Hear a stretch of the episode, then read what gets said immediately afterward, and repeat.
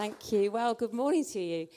It is really good to be back. This is my second visit uh, with Tom to Copenhagen. He's been lots of times and uh, he persuaded me, I think, last year, and I came. And I'm feeling like I'm fitting in, slowly but surely. Loving the Danish pastries. It was Martin picked us up from the airport with a bag of three Danish pastries. I never thought that he may want one. we just ate them, which is a bit naughty. Um, yesterday, we hired bikes. So I'm really sorry if I'm, uh, you're one of the three people I completely took out. Um, I keep looking over this way, and I realise the bikes are coming very fast this way. Is that normal? They're scary lot. You really are on your bikes. But anyway, on the bikes, I'm drinking the beer. I found the most amazing beer. Apparently, it's top three in the in the world here. Apparently, I don't know what it's called. It was good, really good. And um, I even made Tom go to the local barbers in Copenhagen. So he's got like one of those cool haircuts. So please notice. So we're just feeling really at home. We've loved it here the last few days, especially having a couple of days uh, before coming here. So thank you for making us welcome. Um, as Fleming said, we are about to plant a church in Derby. I keep wondering why, and then thinking, yes, maybe God really has spoken. It's a terrifying thought, but incredibly exciting as well. And um, so this morning, I just want to share for a little while. There's a clock there, that's good. What it might look like, and I think this probably would represent it pretty well, to be an authentic, welcoming community. And uh, for those of you that are visiting the first time today, I'd love to know, maybe not this minute, but what your welcome was like when you arrived. And hopefully it was good. Mine was brilliant. I've just felt welcomed at every stage. And I even got my little personal friend, I forgot where she is, who's like shows me where the toilets are. So kind, so kind. Anyway, it's great, it's great. So, yes, it's something I've been thinking a lot about. You know, in the church that we're in, in the church we're going to plan, how do we really create an authentic, welcoming community that isn't just a fake, like, smiley face on a Sunday, but actually much, much deeper? You know, um, just recently, I have been spending some time with a group of people from the transgender community. And um, yeah, I was a little nervous at first, not quite knowing, understanding some of the situations. But one of them said, you know, many of us have walked away from church with no intention of ever going back. And yet the desire to search and find the real God runs really, really deep. You know, I was chatting to um, a gay couple at a party a few months ago, and, uh, you know, we got talking about Jesus and church, and I think they'd visited um, a church a couple of times. And uh, I said, So, do, do, you think you'll come back? We'd love, we'd love you to come back. And they said, uh, No, we're, we're really comfortable with who we are but we clearly make Christians feel uncomfortable. And we don't want to do that. So we are just better staying away. Recently, um, a guy had come out of, um, out of prison and he'd gone to the local, more traditional church. And uh, on the way out, he shook the vicar's hand, that is tradition. And uh, he said to the vicar, You know, oh, I've just moved into the area, I've just come out of prison and looking to make this church my home. And, and the vicar said, Oh, no, no, we don't want people like you here. And again, through a lot of the work I do, we've um, come alongside many refugees and, and people who are de- destitute. They don't fit into the system. They're breaking the law to even be there. And the trauma that they go through. You know, one of them said, You have nothing. You wake up cold. You wake up hungry, not knowing where your food's going to come from. Your stomach's empty. And the loneliness and the isolation is unbearable. Now, probably like me, you know, we want those kind of people to feel welcome in our communities and into our lives. You know, these are the people, yes, it's a bit out of my comfort zone quite often, but I want to get to know these people. I want to spend time with them. I want to know what must it feel like to walk a mile in their shoes. I want to share life with these people. Not as somebody more powerful who's going to do something unto them, but actually, as humanity, we're all equal. And of course, in the process, I want to show and demonstrate uh, my love of Jesus and the difference that he's made in my life maybe with words, maybe actions. But then I long for the church when it's the right time to invite them. It's not always the first thing we need to do. But as they come, I want them to come into a church that is just welcoming, authentic, where they can meet and encounter Jesus and let Him inspire them, let Him transform their lives. Now, these people, I've just made, gave a few examples. These are people on our, on our doorsteps. They're our neighbours, they're our friends, the people we work with quite often. Who is it for you? As you think about even this week, last week, the coming week, who is it for you that you think, oh, yeah, they're different. I don't quite know how to connect yet. I want to. What might they look like or be like? So, to be thinking first of all about being authentic, well, authenticity really does start with us. Because if we don't know that we are loved and that our identity is in Christ, that we also have a huge need for grace and mercy and forgiveness.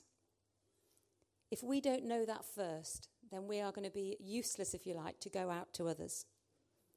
In John 15, uh, just a few verses from verse 5, it says, This is Jesus talking. I am the vine, and you are the branches.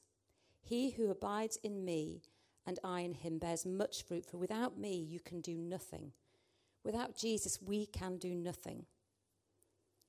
He says this If you abide in me, and my words abide in you, you will ask what you desire, and it shall be done for you. By this my Father is glorified, that you bear much fruit, so you'll be my disciples. As the Father loved me, I also have loved you. Abide in my love. I think sometimes we need to be free to um, be open about our imperfections, our brokenness, that we don't have all the answers and we're not meant to. You know, so often I think in within the church, as individuals, we want to present an image of ourselves as strong and spiritually together. And I get that.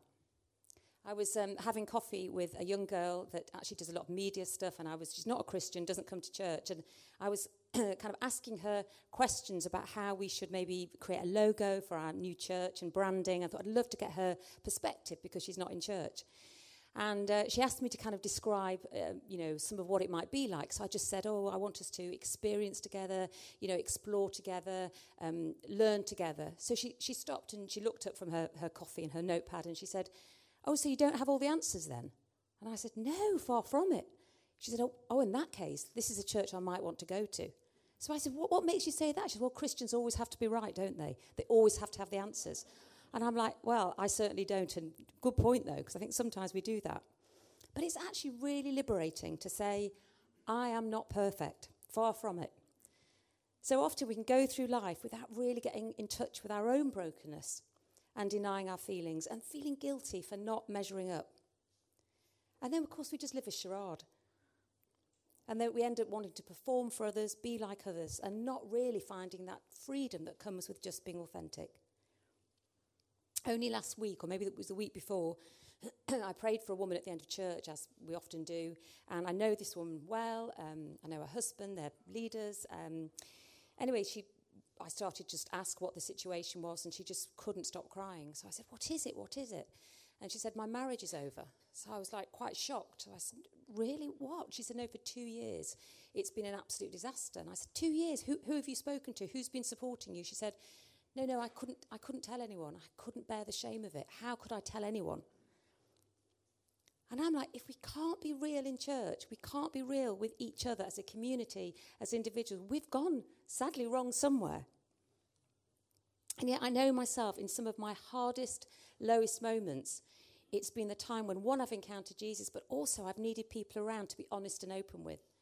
A couple of years ago, I found myself kind of surprising because I'm a very positive person, but just having a season of life, probably an age thing, of just being overwhelmed with anxiety, but not like I had nothing to be anxious about. And I was just getting panicky and getting really low to the point that I was only happy if I was in the gym or staring at a wall. And I thought that's probably not quite normal. And um, anyway, in the end, I went to the doctors and I got some happy pills, as I call them, and actually it's been great and I feel loads better. But interestingly, it was in that time, everything in me wanted to hide. I thought, I can't, I mean, I'm a leader in a church. How can I say I'm depressed? How can I say I'm taking tablets? Surely people want to have me delivered or healed or something weird, you know. And, and yet, actually, as I thought, no, I'm going to talk about this. I'm going to be open about this. You know, I've met and encountered Jesus through being depressed in that time incredibly. I to miss that for anything. And uh, so as I did, I actually found that people um, engaged with me more. They were like almost relieved that there was, you know, I'm not perfect and I'm certainly not. And it was just such a wonderful um, time to hear from others and just kind of relate. So just encourage us. We're allowed to be human. We don't have to be perfect. You know, authenticity is transpar- transparency and admission of failure and not being perfect. It's the rejection of pretense and hypocrisy. And people see right through us anyway. They honestly do. You know, I find it so reassuring. You don't have to look far in the Bible to find most of the characters that Jesus um, loved and uh, used and were powerful uh, in his kingdom and ministry were people with incredible flaws. And I just find it so encouraging. I mean, I could list a load, but you know, if you just look at David, who's a character in the Bible that was like, who was described as um, a man after God's own heart, so pretty, you know, favourite. And he committed adultery and murder and all kinds of things. And I'm like, he got, you know, in the kingdom, he was important to God. So I'm feeling hopeful. but it's countercultural, isn't it? And yet I think it draws people to us. You know, I don't know if you have a program called the the uh, um, Apprentice. Do you have that here? So um, you know, you have um, somebody in the boardroom, and these young people are wanting to. Um, uh, kind of get really uh, important careers and they have to sell themselves and the arrogance it's like you know the, they have to be strong and confident and successful and they just talk about how amazing they are but it's not long before you realize they're not that amazing and then they kind of look a bit foolish to be honest but you know, true freedom comes when we no longer need to be someone special in other people's eyes, because actually we know we're lovable and good enough. And that's where the authenticity comes from. Knowing first that we are loved by Jesus, we are worthy to be loved, and it starts with us. Do you have places, even if you think, first of all, just in this community, in small groups, close friends, that you can honestly share your struggles? Where you can just be real and let the guard down. And of those of us that are maybe listening to some of those things, can we demonstrate just incredible grace? You know, truth comes, and truth, I always think truth from a friend, what is that, um, can be trusted. Wounds from a friend can be trusted. But let's not go straight with truth if that's out of kind of a judgment attitude. But let's just be gracious to one another in our brokenness, in our ways that we fall and mess up. It's so, so important. So, if that's um, kind of touching on authenticity, what is the welcome that we want people to come into? Now, it's always within church has to be inclusive, it's not exclusive. As I read the Gospels, and um, I am no Bible scholar, I don't do Hebrew or Greek or all of that. As I met my translator this morning, I was incredibly impressed with her abilities. Um, but what I do know, there's some passages you have to dig deep on, but as I read the Gospels, just more and more, I'm captivated by the person Jesus is. And, uh, you know, you don't need to be, you know, uber clever, super clever to understand and see his love for people, his passion for people, his ability to want to come alongside them. He didn't isolate himself from people ever. That's what he was for, about being uh, alongside people, being in the crowd, being where the people were. He, he physically, he would heal people. He would spend himself. He'd get exhausted, try and get a rest, but then the people would uh, come and he'd go back and speak more to them. He'd travel places, heal the sick. And one of the things I love most is that Jesus would go and socialize. He ate and drank with people, all kinds of people. He went to them. And in Matthew 9, uh, verse 10 to 13, it says this Later, Jesus was having dinner at Matthew's, Matthew's house. Many tax collectors and sinners came. They ate with Jesus and his disciples. The Pharisees saw this, so they asked the disciples, Why did your teacher eat with tax collectors and sinners? Jesus heard this, so he said, Those who are healthy don't need a doctor, sick people do. Go and learn what that means. I want mercy and not sacrifice. I have not come to get those who think they are right with God to follow me. I've come to get sinners to follow me. How often, and I'm not saying this is wrong, we want people to come to our, into our community, into our venues. But how often do we go? You know, wouldn't it be great to have the reputation of like, oh, they're hanging out with the drug, drug addicts again, or the prostitutes, or the homeless, or whatever it is? But you know, Jesus showed compassion again and again Jesus gave life to people wherever he went. Could we say this about ourselves? As we go to places maybe we're unfamiliar, go um, give ourselves into people's lives that maybe we kind of don't fully understand. Are we there to give good news? Jesus always, always is good news. There was only one sort of person that Jesus didn't connect with or want to kind of engage with. And that was the uh, Pharisees. And they were like the religious leaders of the day. And they should have known better because they'd have known the scriptures. But Jesus came for those and spent the most time with those that were not perfect, were broken, and had issues. And that's people like us and society as a whole. It is such good news. And we're absolutely called to do likewise. In James 2, verse 13, it says, Those who have not shown mercy will not receive mercy when they are judged. To show mercy is better than to judge. How much time do we spend with people different from ourselves, spending ourselves, socializing, partying, going to people rather than um, encouraging them necessarily to come here first, demonstrating compassion, allowing ourselves to be known, and not just keep, keep people at arm's length? You know, is the welcome we have a welcome first to share and do life with? We are the church, every individual here. It's not the building. God works through us as people.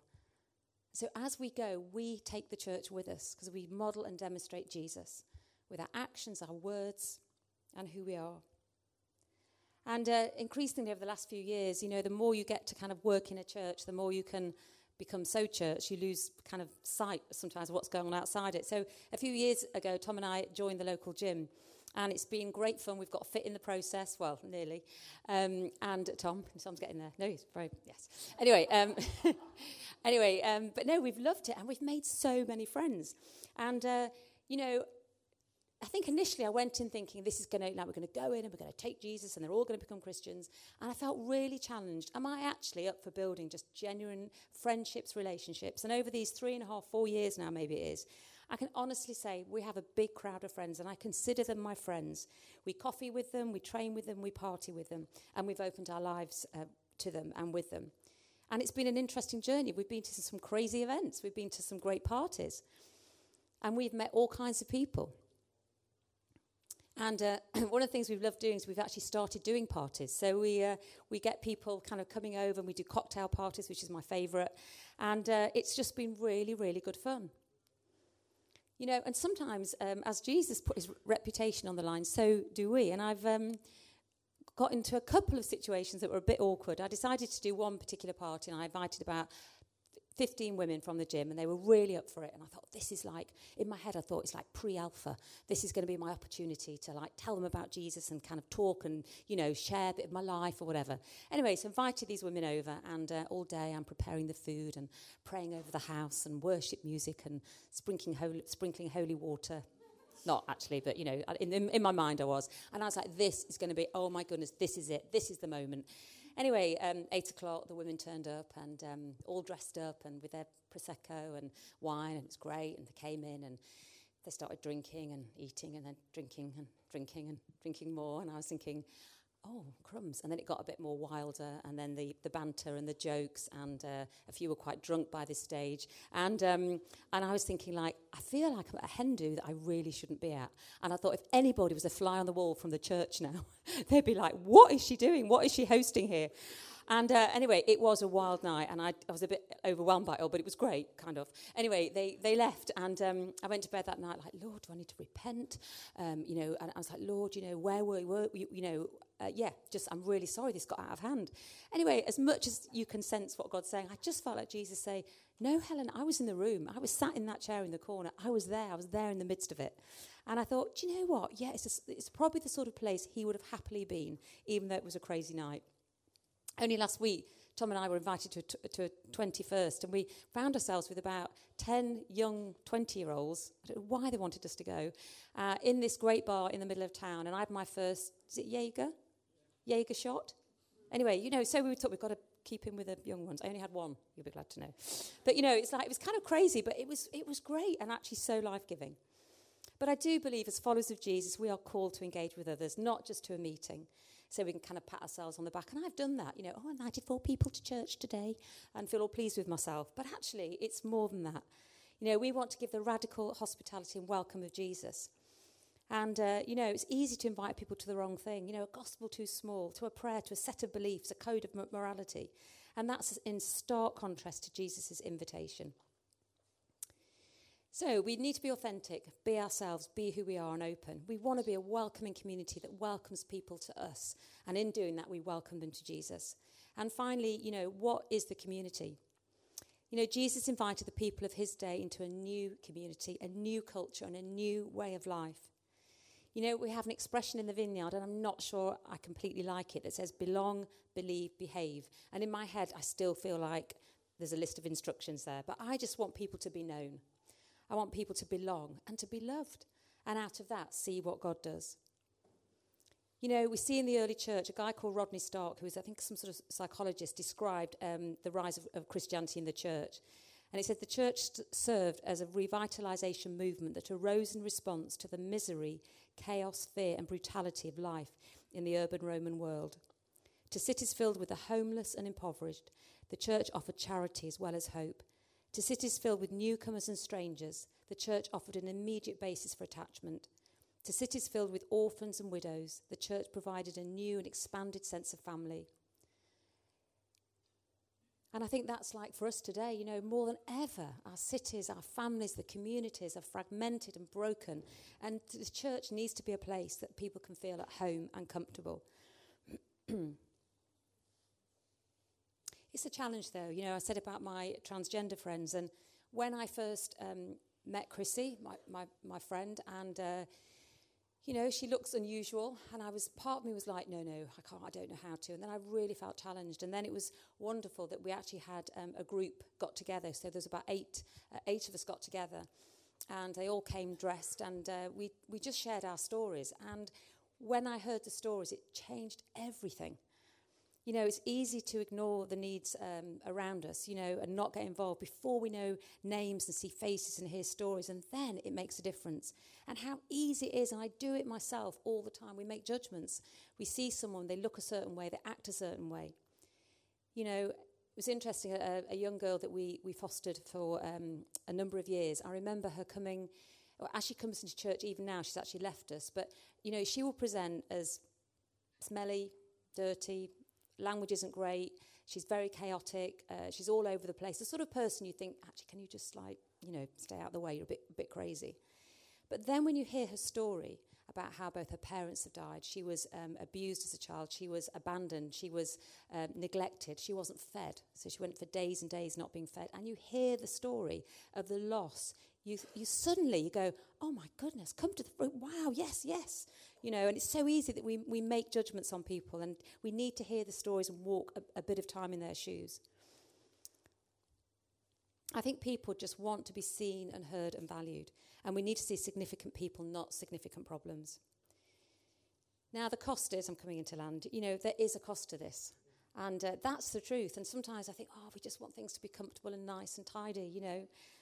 And, um, but it's tough. It is tough. And I think many times we've had to count the cost as, as we've allowed people closer into our lives, you know. It's going to be messy. This stuff, people don't fit into a nice, neat box. You know, it'll impact our emotions. It's about investing in people and not pro- productivity. So often we want to get the to do list done. We won't have all the solutions. It'll be inconvenient. It will mean stopping and taking time. It will be painful because once you start actually hearing people and seeing them in the way that God sees them, you can't help but have your hearts broken. And, um, you know, just as I finish, I, I, just want to encourage us that as we carry this message of Jesus to be, you know, an authentic, welcoming community, the name of Jesus has power. It really does. You know, Colossians 5 to 8, the message is as true among you today as when you first heard it. It doesn't diminish or weaken over time. It's the same all over the world. The message bears fruit and gets larger and stronger, just as it has in you.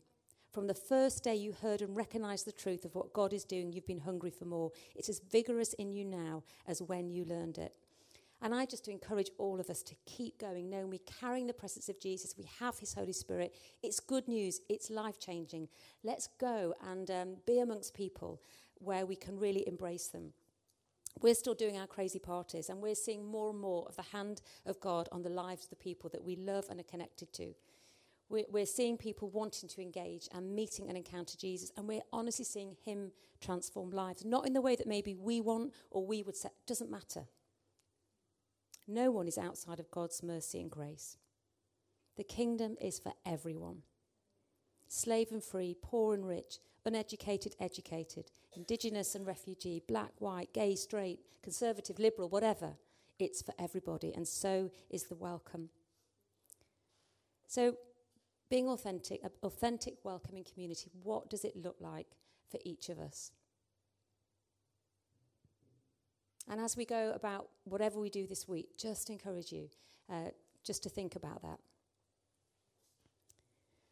So, shall we just stand and I'm just going to pray, if that's okay.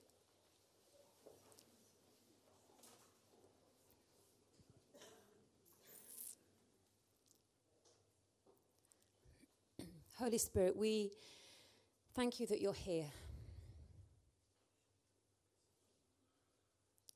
Thank you, Jesus, that you are good news.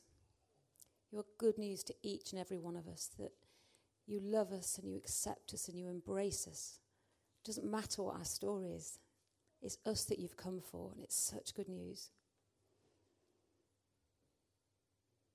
Jesus, would you come and just stir our hearts again? Just to be abandoned in who we are with you and with those that we can trust around us.